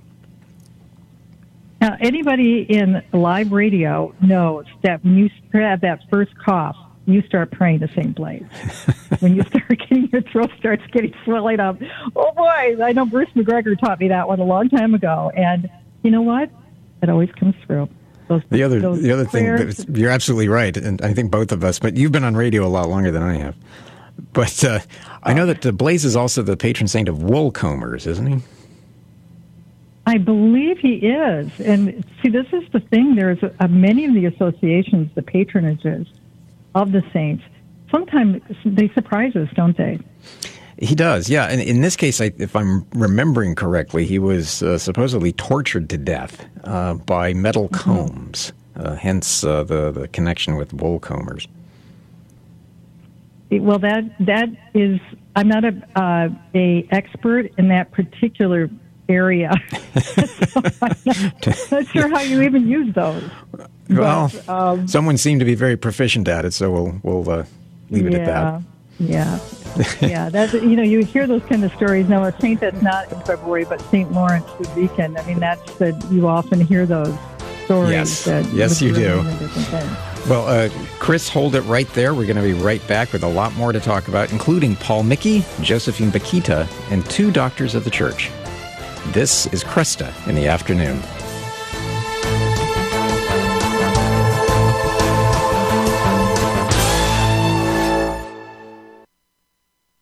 It's time for Family Man with Dr. Gregory Popcak. Parents often resort to scolding, coaxing, or even bribing to get our kids to help with household chores. But what if I told you there's a more effective approach? The next time your child does anything helpful, pause to appreciate them. Say something like, Hey, I noticed you put away your dirty dishes without being asked. Thanks for that. It's really thoughtful and responsible of you. You can even put a cherry on the top of your gratitude with a warm hug, a fist bump, or some other sign of affection. A few words of thanks are much more powerful than a whole paragraph of nagging or criticizing. Over time, you'll notice that these expressions of gratitude not only encourage more helpfulness from your kids, but more gratitude too. Get more great parenting tips at CatholicHOM.com or check out our books, Parenting Your Kids with Grace or Parenting Your Teens and Tweens with Grace. I'm Dr. Greg Popcak, but you can call me Family. To discover more ways faith can enrich your life, visit CatholicCounselors.com. Catholic Connection with Teresa Tomeo. How are we treating God? Are we treating Him like a magic wand, a rabbit's foot, only going to Him when we need something? The results if we don't stay in a relationship with God, and I know this from personal experience, much of the suffering that I had in my life has been brought on by my own stupid mistakes. We have to have God front and center of our life every day. As Father Michael Schmitz says, we're all called to be saints. We have to stand up and fight. We can't just grab God when we need something. He's not a slot machine, putting coins in, then pulling the one arm bandit and expecting to win a big prize. We have to have that relationship with God so we can truly do His will and be truly happy. So follow Him, not just once in a while, but every single moment. Catholic Connections, Teresa Tomeo. Weekdays, 9 a.m. Eastern on EWTN Radio.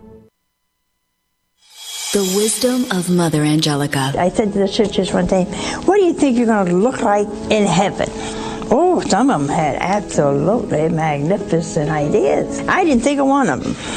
And so I got desperate because then my turn came. I didn't know what to say. And so in desperation, I said, What do you think I'll wear in heaven? And they all said with one voice, Armor! EWTN. Live truth. Live Catholic. This program brought to you in part by the following nonprofit, Christendom College. Looking for a life changing experience this summer that will strengthen your child's faith and immerse them in a joyful Catholic culture? will send them to Christendom College's high school summer program, The Best Week Ever.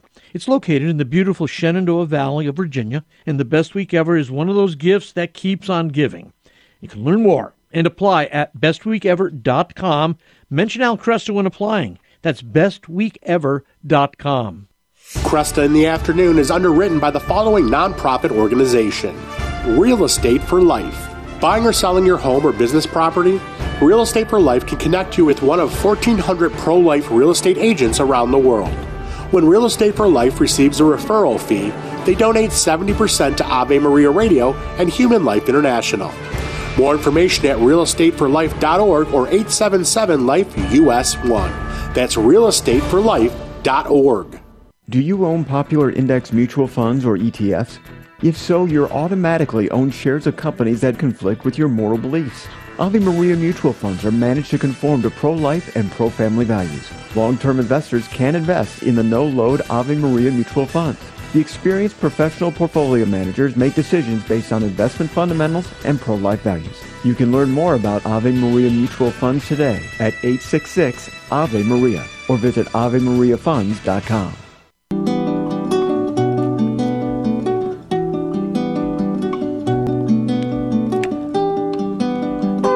Welcome back to Kresta in the afternoon. I'm Matthew Bunson, filling in for Al today, continuing my fun conversation uh, with Kris McGregor, who's the founder of Discerning Hearts. And we're talking about the saints of February. We just discussed uh, Bridget of Ireland and St. Blaise. Let's, uh, if we can, Kris, jump across the globe to Japan and talk about uh, Paul Miki and companions. Their feast day is coming up soon on February 6th. Very important feast day, uh, again on the 6th. Paul Miki and companions are also known as the martyrs of Japan. They're a group of Christians who were executed for their faith in Nagasaki in 1597. As we, you know, our first couple saints that we talked to, they're a bit distant from us because of time, but Paul Miki and their story and the companions, it, we know this to be all fact and all true. Uh, not only were there three Jesuits, but also the six Franciscan missionaries and several lay Catholics, including children. When they witnessed to the faith, and it, it is really so compelling because Paul Miki, he, he was born into a wealthy Japanese family. He became a Jes- Jesuit seminarian and was known for his preaching and his deep devotion to, to Christ when they were crucifying him and his companions, he famously forgave his executioners and professed his faith in Jesus Christ, affirming that the Christian faith is the only path to salvation.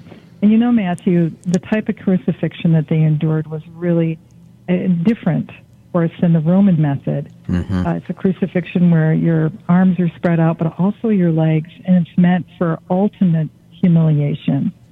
And you know, to know that they suffered that with the composure that they did, the, it, and uh, their unwavering commitment to their faith, even in their suffering, was um, it, it's such a testament to uh, others that it really helped and impacted the spread of Christianity in Japan. Yeah, it did. Uh, despite the very severe persecutions, especially under the, the Tokugawa uh, government or the, the shogunate mm-hmm. of uh, the Tokugawas, there's a famous uh, quote, you alluded to it, uh, that while he was hanging on the cross, Paul Miki very famously preached uh, to everyone who was standing looking at the execution. And there's, there are a couple lines from it. He said, The sentence of judgment says these men came to Japan from the Philippines. He was talking about some of his companions. But I did not come from any other country. I am a true Japanese. The only reason for my being killed is that I have taught the doctrine of Christ I certainly did teach the doctrine of Christ. I love the fact that he proclaims this so proudly. I thank God it is for mm-hmm. this reason I die. I believe that I am telling only the truth before I die. I know you believe me, and I want to say to you all once again ask Christ to help you to become happy. It, it's a, mm-hmm. a, a great witness from the cross. It really is. And I think that's when we talk about religious persecution, the witnesses of these type of, of, of saints and the companions, the ones we don't know their names, uh, but they are there for us when we feel we're being persecuted for the faith. We have to ask ourselves, are we really compared to right. what they endured? And if we do have that suffering, to ask the Lord to help us yeah. to be able to have the courage and the perseverance, and we ask them too, right? Well, and and talking about somebody who we know suffered immensely uh, in her lifetime. Uh, we're talking about Josephine Bakhita, uh, whose uh, feast day is February 8th. Yes, I mean, you talk about her story kidnapped at the age of seven, Matthew, sold into slavery, endured immense suffering, was sold several times. And the type of brutality that she experienced in those early days, they left deep scars, both physically and emotionally. You know, on one occasion during that period of enslavement, one of her captors used a razor blade to make 114 incisions on her body. And then they filled the wounds with salt to ensure the scars would remain as a permanent testament to her enslavement. And, uh, you know, the, these physical scars were a stark reminder of the inhumanity she suffered. But they also symbolize her incredible strength and resilience because they didn't crush Bakhita's spirit. You know, eventually she would be um, sold into slavery to uh, to a man named Laganani. I'm not maybe not pronouncing that properly, but um, he was kind to her, even though he allowed her to continue in slavery. So I don't know how mm-hmm. kind that is, but he treated her better, I guess. But she would ultimately return to Italy, and she served for as a nanny in another household. And when to make a beautifully incredible story, unfortunately really short, when um, the family uh, that she was the nanny for visited Venice, she met the Canossian sisters, and uh, they left Bakhita with the sisters, where she encountered Christianity, and, and her conversion was a complete. The family came back, wanted to take her back to the Sudan, and she refused to leave the convent. She had to That's go right. to court and an Italian court. Yes, exactly. Yeah, we an can, Italian court. we can add though that, that that she stayed with the sisters and then was baptized, confirmed, and given her first Holy Communion by the then Archbishop or Patriarch of Venice, who, of course, is Cardinal Sarto, uh, who later became Pope Pius X. So you talk about uh, a, a, grand welcome into the church. I, I think that certainly qualifies. Yeah, she was known for her gentleness, her calming voice, her smile. She became much loved by the local community and her fellow sisters. And again, you know, she uh, that is here's another example of someone who endured so much, but um, her legacy is that incredible resilience in the face of human cruelty. And John Paul saw that as well when he finally elevated her and, and canonized her as a saint. Yeah, yeah, and went to Khartoum, uh, her home. Uh, I think she was canonized in mm-hmm. 2000. He went to Khartoum just a few years after that uh, and made that point of her story of conversion, but also her story of such immense suffering. And it's a reminder, too, of uh, how many slaves right now we still have in the world. Uh, the slave trade mm-hmm. is very active, as is, of course, human trafficking. And I think uh, St. Josephine is, is a, a, great role model for those who fight slavery as it exists today. Yeah, in its many forms. In its many, many forms. So, yeah, St. Josephine Bakhita you know, on, on the 8th, be sure to get to know the saint. And we have some other really great saints that are coming up, some doctors of the church that now I know you know Peter Damian really, really well. yes, I do.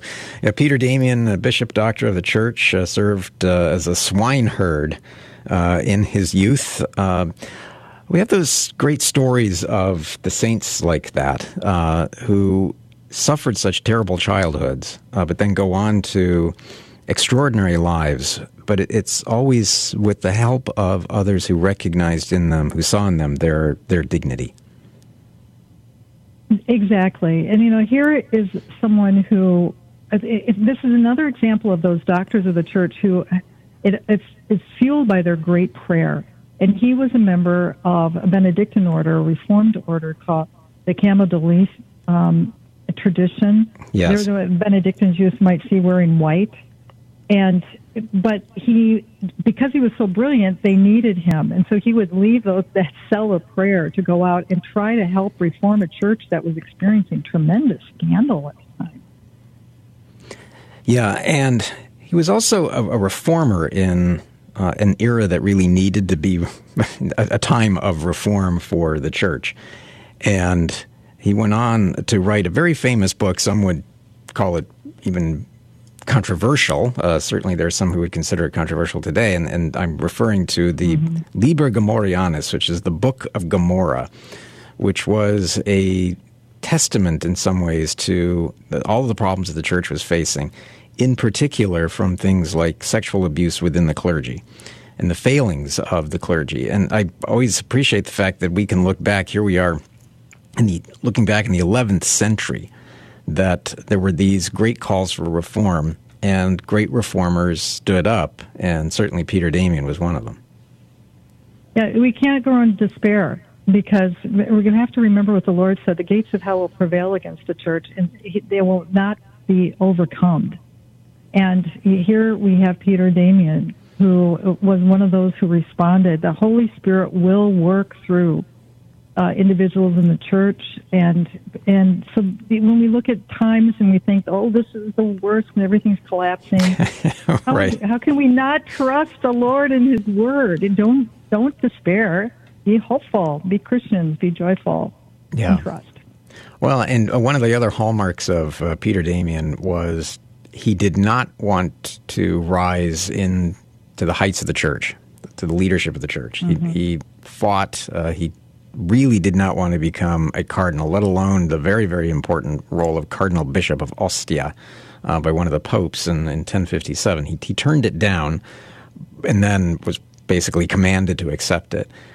But the popes who were trying to reform the church knew what they were doing at that point because they looked at someone like Peter Damian, who was this monk who was already beloved for his holiness, and appointed him, dragged him to Rome, and asked him to help reform. Certainly was in an era that needed reforming, and sure enough, uh, Peter Damian was exhorting his fellow cardinals to be authentic, uh, to fight corruption, and to fight for the authentic reform of the church. And, and I think that's one of the things that we think of when we ponder uh, Peter Damian.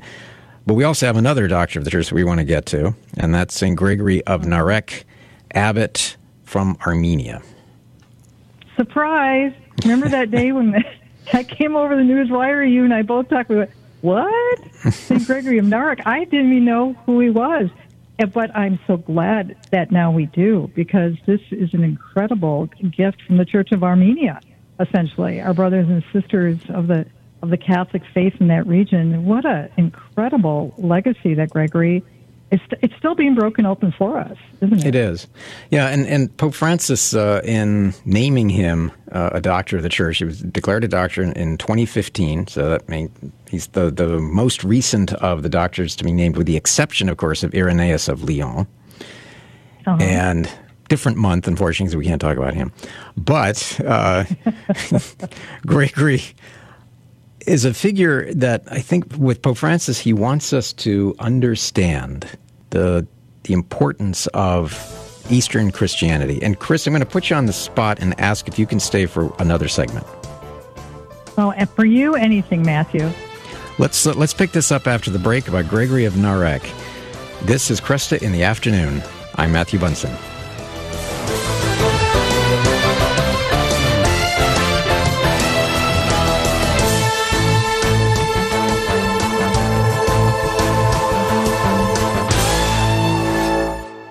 This program is brought to you in part by Charity Mobile, a proud partner of Ave Maria Radio for over 15 years. Charity Mobile is the pro-life cell phone company and has sent nearly $2 million to thousands of pro-life charities. 4G LTE coverage is available nationwide, and 5% of your monthly plan price goes to your favorite pro-life charity. A video introduction is available at CharityMobile.com. Charity Mobile, everyday living, effortless giving. CharityMobile.com. CMF Curo is a Catholic healthcare ministry providing families nationwide with a better solution centered around whole health, spirit, mind, and body. Our members share their medical burdens within a faith filled community. At CMF Curo, our members have access to a spiritual director, concierge services, and other health and spiritual resources. Find out if CMF Curo is a better solution for your family. Visit mycatholichealthcare.com. That's mycatholichealthcare.com. The following program is brought to you in part by MyCatholicWill.com. Surveys show that more than half of Americans do not have a will. At MyCatholicWill.com, it takes as little as 15 minutes to write your will and secure a legacy of faith. MyCatholicWill.com is the exclusive online destination for creating a Catholic will. The process of writing a will is simple and now more accessible than ever. MyCatholicWill.com, a legacy of faith for those you love. Hello, Steve Ray here. Everything in the Bible and in the Catholic Church starts with the book of Genesis. It reveals to us God's plan for mankind. Yet Genesis can be daunting, especially given the scientific discoveries of the last few centuries. Well, that's where I come in with my new book, Genesis, a Bible study guide and commentary. Discover a thoroughly Catholic approach to this exciting and dramatic ancient narrative that is so often misunderstood. You can get the book now on the store page at AveMariaRadio.net. Check it out. 60 on 10 with Monsignor Charles Pope. The fourth commandment honor your father and your mother. This commandment enjoins on us young children not only obedience to their parents and even older children, great honor for them, but also gratitude for all of our elders, teachers, employers, and leaders. It also directs citizens to a proper love of our country. So it's a rich commandment. And it also puts great requirements on those who are in those positions to be worthy of the honor that is due them. This commandment is fundamentally given to us by God because without respect for our elders, there can be no teaching, and we cannot hand on the wisdom of previous generations. This commandment is rich and it is for us. The fourth commandment honor your father and your mother. For more about the Ten Commandments, visit EWTNRC.com. What does the tenth commandment condemn? When the Lord God told us not to covet our neighbor's goods, he denounced envy, avarice, and greed as the root of theft, robbery, and fraud. Greed, the Catholic Catechism tells us, is the desire to amass earthly goods without limit. Avarice arises from a passion for riches and the power that attends to their possession. He who loves money never has money enough, says the Roman Catechism. The tenth commandment also requires us to banish envy from our hearts, reminding us that the devil's envy of God brought death into the world. Envy is defined as sadness seeing another's goods, accompanied by the immediate desire to possess those goods. Note, our Lord placed being poor in spirit at the top of the list of his eight Beatitudes. This is Peggy Stanton, and this has been the Order of Malta's Minute with the Catechism.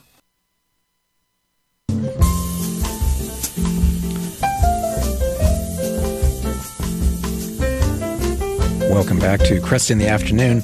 It had been our hope uh, that Montse Alvarado, President and uh, COO of uh, EWTN News, would be able to join us today. Unfortunately, she can't, but we certainly look forward to uh, her being on in the future. Happily, uh, we are able to continue our conversation with Kris McGregor about the Saints of February. And, and Kris, let's pick up uh, where we left off with the Saint Gregory of Narek of Armenia. Yeah, he was again born in 950 to a noble family in that region of Armenia, which is just on the border of southeastern Turkey, northwestern Iran. They just give everybody an idea.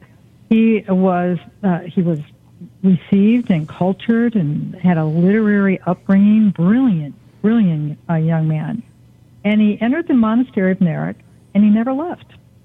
Uh, he was a famous school in the monastery and he became ordained a priest and eventually becoming an abbot. Now, his love was marked by an intense devotion to the Virgin Mary. And he had trained great heights of sanctity and had mystical experiences and expounded his teachings in various mystical and theological works. His book of Lamentations is absolutely beautiful. Um, it hasn't been, you know, all of his works have not been fully uh, translated yet, but I'm sure. I mean, there are, are those out there right now that could do very well in their uh, PhD dissertation by studying the work. That's right. Well, you'll need to learn uh, ancient Armenian, but yes. There's got to be somebody out there who could help us out. Well, but you're right. The, the, the Book of Lamentations. Done, you know.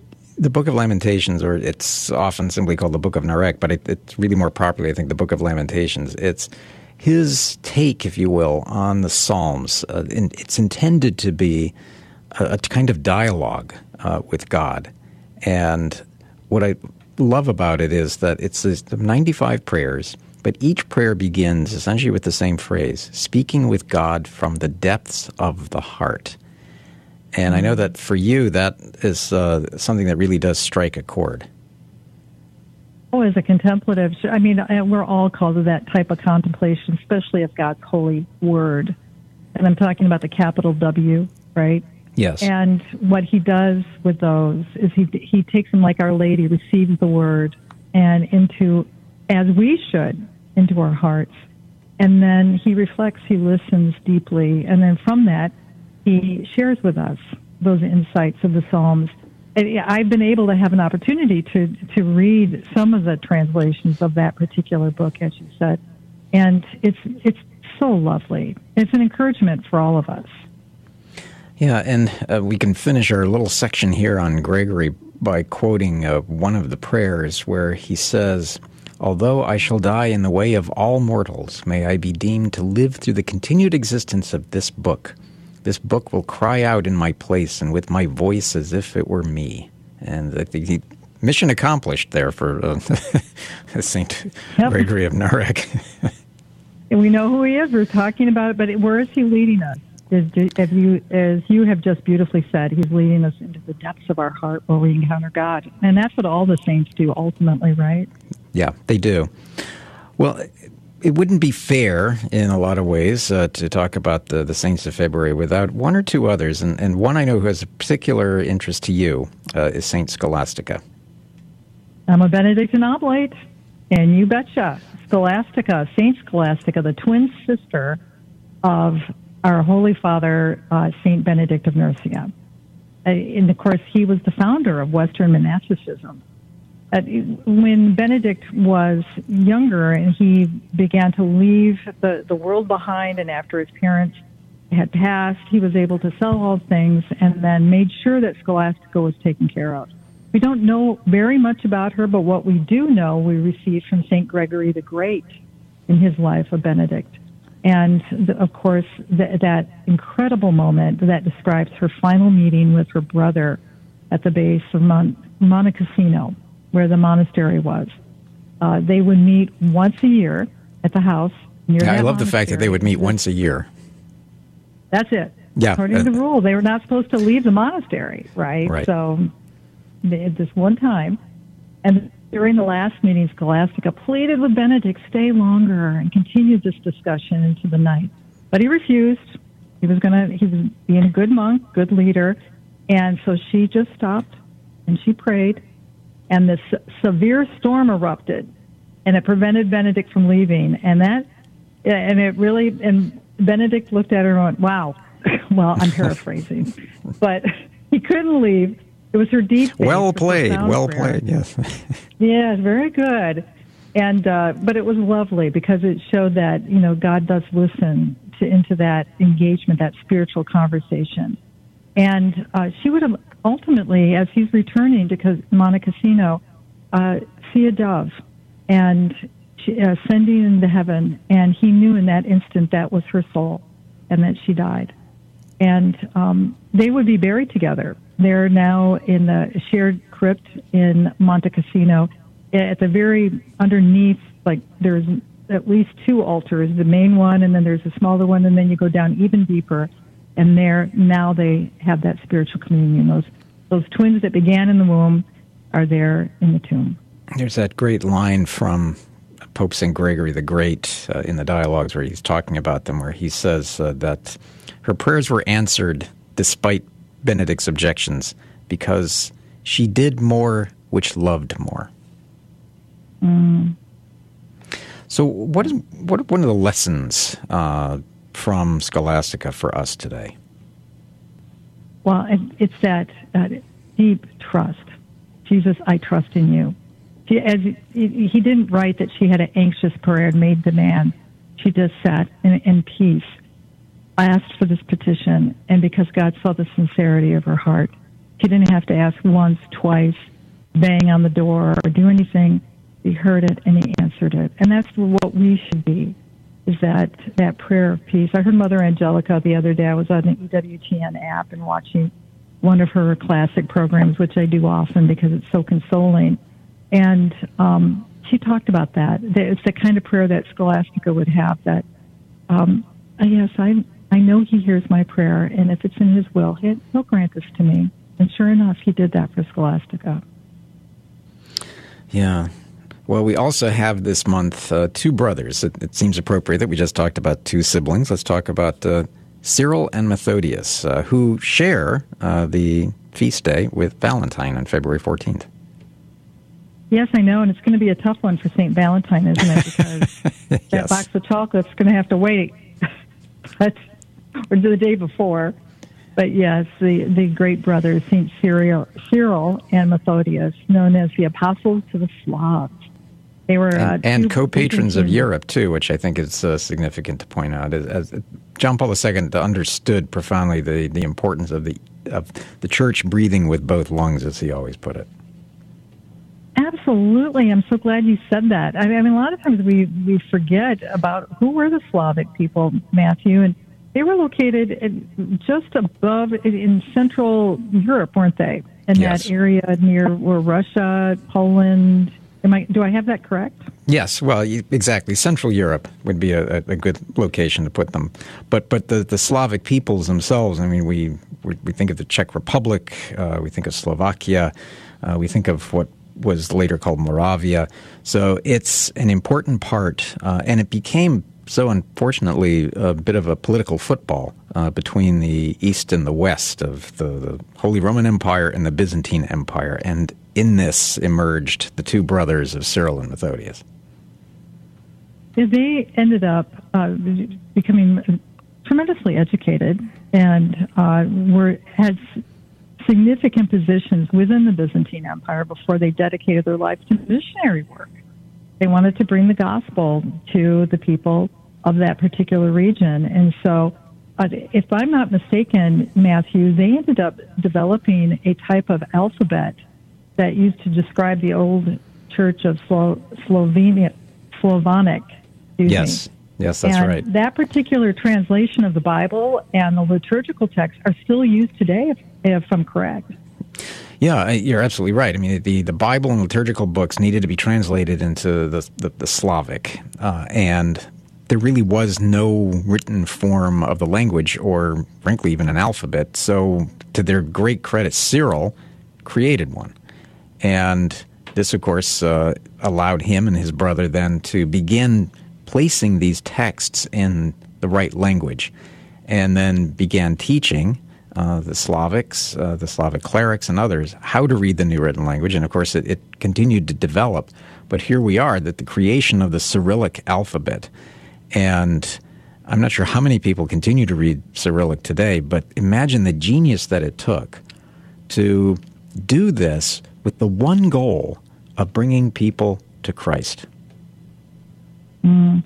Yeah, it's the that that bringing the vernacular, using the language of the people to allow Christ to speak to them in their language. It's not un- unlike what Jerome would ultimately do when he translated the Bible originally into Latin. That's right. And what would happen in, in many other ways of being able to communicate the message so it became a part of who they are. They heard that word, the capital W, in a way that they could absorb. Because you got to remember, this is a time that's the only way they really did uh, experience the the teachings of the church was in the liturgy, That's and it right. was hearing the the Bible. It was uh, experiencing the prayer in the vernacular that transformed hearts. And Cyril and Methodius knew this, and that's why they're still venerated, not only in the Eastern Orthodox Church, but uh, as you know, the uh, Roman Catholic Church, and even the Anglican churches will mm-hmm. celebrate uh, their great contribution as co-patrons of Europe. So we have to be fair and give St. Valentine uh, a bit of a doff of the cap because, as you as you correctly pointed out, this is a rough one uh, this year. Uh, as it, as we know, St. Valentine's Day or Valentine's Day falls on uh, Ash Wednesday, so the start of Lent. Uh, but let's remember who Valentine really was. Yeah, a Christian martyr from the third century. He's one of the most recognized and, of course, celebrated saints, especially for his uh, association with the tradition of courtly love. But, but why? Why was he so important? Well, according to one of the legends about Valentine, uh, he was a priest in Rome who continued to perform marriages for young lovers in secret after Claudius II outlawed marriage for young men, believing that single men made better soldiers. So Valentine's actions were discovered. He was arrested, imprisoned, and ex- ultimately executed. You know, I, I, heard things about the legends of uh, and the stories, these holy, pious, wonderful writings about Valentine. It wasn't until I one day I went to Rome, the Basilica of Santa Maria Cosmedin. I know you've probably been there, where the mouth of truth is, the Boca della Verdi. Yes. Okay, so you, that's where you stick in your hand, and if you're not telling the truth, boom, you lose your hand. But then Made again, famous in many a film, including, uh, I think it was Roman Holiday, right? That's Roman Holiday, and I think there was uh, another one with Ro- uh, Robert Downey and Melissa, Marisa Tomei. More, but anyway, um, at that church, inside, off to a small altar on the left, actually is an altar to Saint Valentine, and there they say this is the relic of Valentine's head. Um, and of course, it, it's it's so compelling. that they, they, there are other places that may claim a, a relic or a saint, but this one seems to be a bit more authentic, just because of the story of him actually being martyred in Rome. And so, yeah, Saint Valentine, very real, uh, encouraged love in its purest form. Amen. Well, let's just say, may the saints of February all pray for us, and let's keep them in our hearts and emulate them as well. Kris, a joy to spend this hour with you, and thank you for the gift of your time. It was a pleasure to be with you, my dear friend, and your audience. We'll be right back. This is Kresta in the afternoon. The Heart of the Interior Life with Elizabeth Jangle. In St. Ignatius of Loyola's sixth rule of his 14 rules for the discernment of spirits, St. Ignatius instructs us that when one is in a time of spiritual desolation, it is very advantageous to change ourselves intensely against the desolation itself, as by insisting more upon prayer, meditation, upon much examination, and upon extending ourselves in some suitable way of doing penance. What type of meditation is St. Ignatius inviting us to engage in during a time of spiritual desolation? Father Timothy Gallagher writes Such meditation centers on those truths of faith, those words of Scripture, those memories of our own life history, and similar considerations that reveal God's loving fidelity to us and so instill new spiritual vitality when our hearts are heavy. What might be your inspiration for meditation? For more information, visit AveMariaRadio.net. Dr. Ray Guarendi. There's a simple step to raising a more grateful child. I used to say, easy, eliminate half of their material possessions. I don't say that anymore, that's ridiculous. I say 75%. They don't even miss 50. 22 stuffed animals, you go down to 11? Not exactly a hardship. Simple step to raising a more grateful child. Don't be so free with the material stuff. Research has shown more generous people, by and large, have less. You give a child less, he's more willing to share it. He also is more able to occupy himself with things like boxes and dirt balls and rocks, worms, stuff that doesn't cost a whole lot of anything.